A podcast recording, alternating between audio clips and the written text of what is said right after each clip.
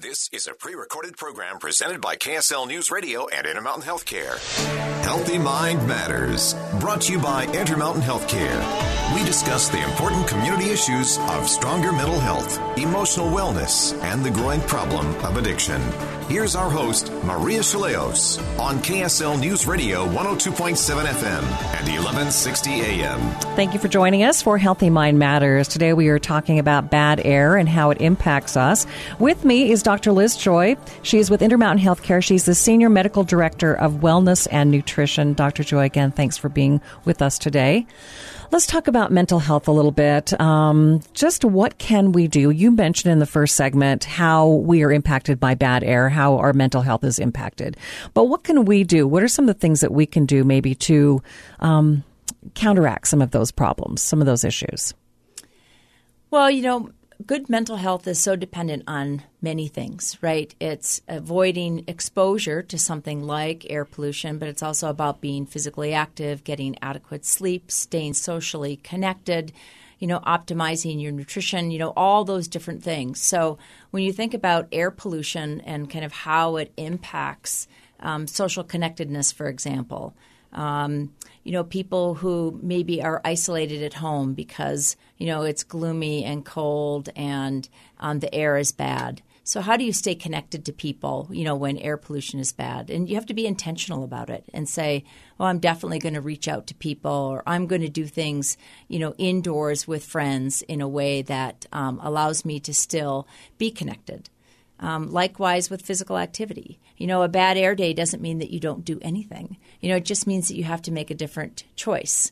And it may be exercising at a different time of the day, or exercising indoors, or exercising above the inversion. Those are all things that can definitely help your mental health. Um, and, you know, it's, um, it's definitely um, um an, an issue, you know, that people shouldn't ignore um, but it shouldn't necessarily be one that um, so significantly changes your lifestyle um, that it, it, predisposes you towards poor mental health.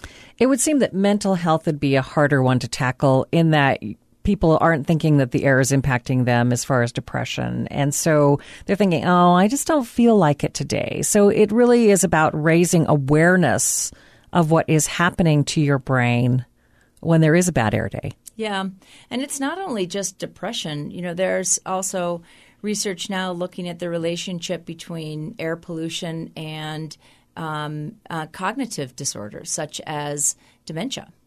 Um, and that um, air pollution is inflammatory. As I mentioned, it crosses the blood brain barrier, and that people who are exposed chronically to poor air are at higher risk for um, uh, kind of disorders of dementia like Alzheimer's, for example. Hmm.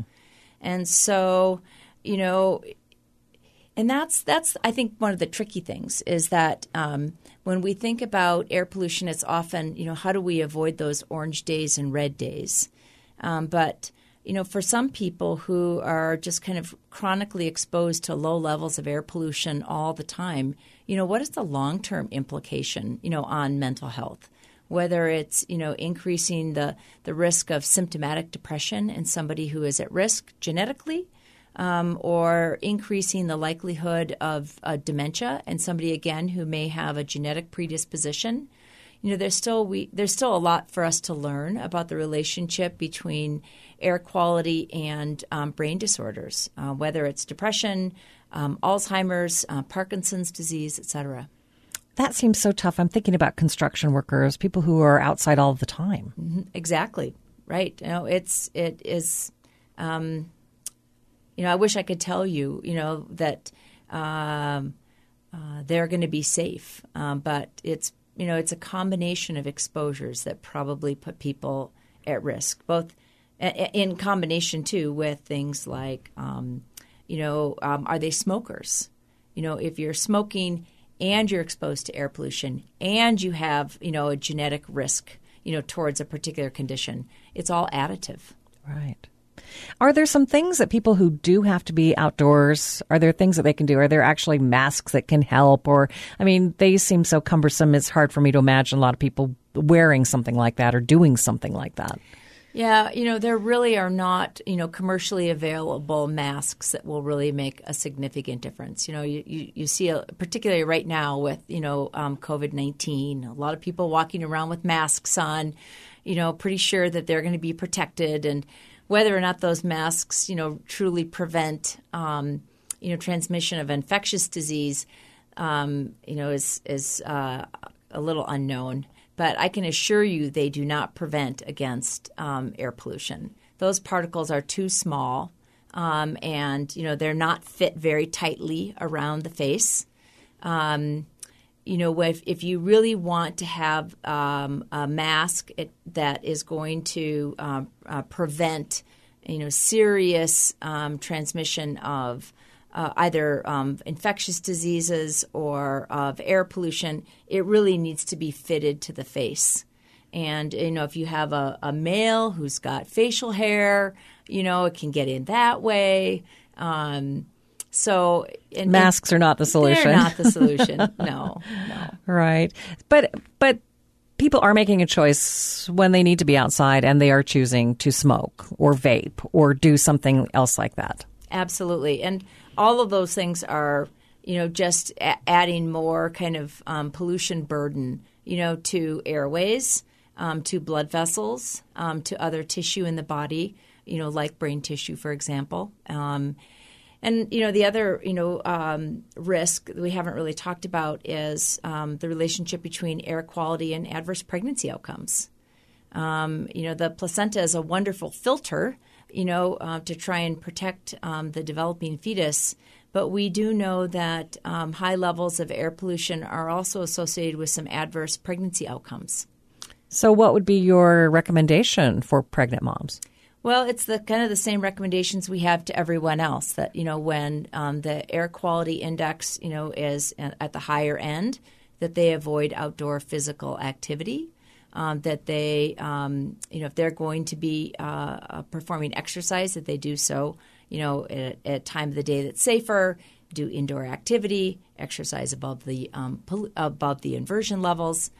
Um, but again, it's it's around awareness, right, and recognizing that um, high air pollution levels are associated with um, for example, um, higher rates of spontaneous miscarriage.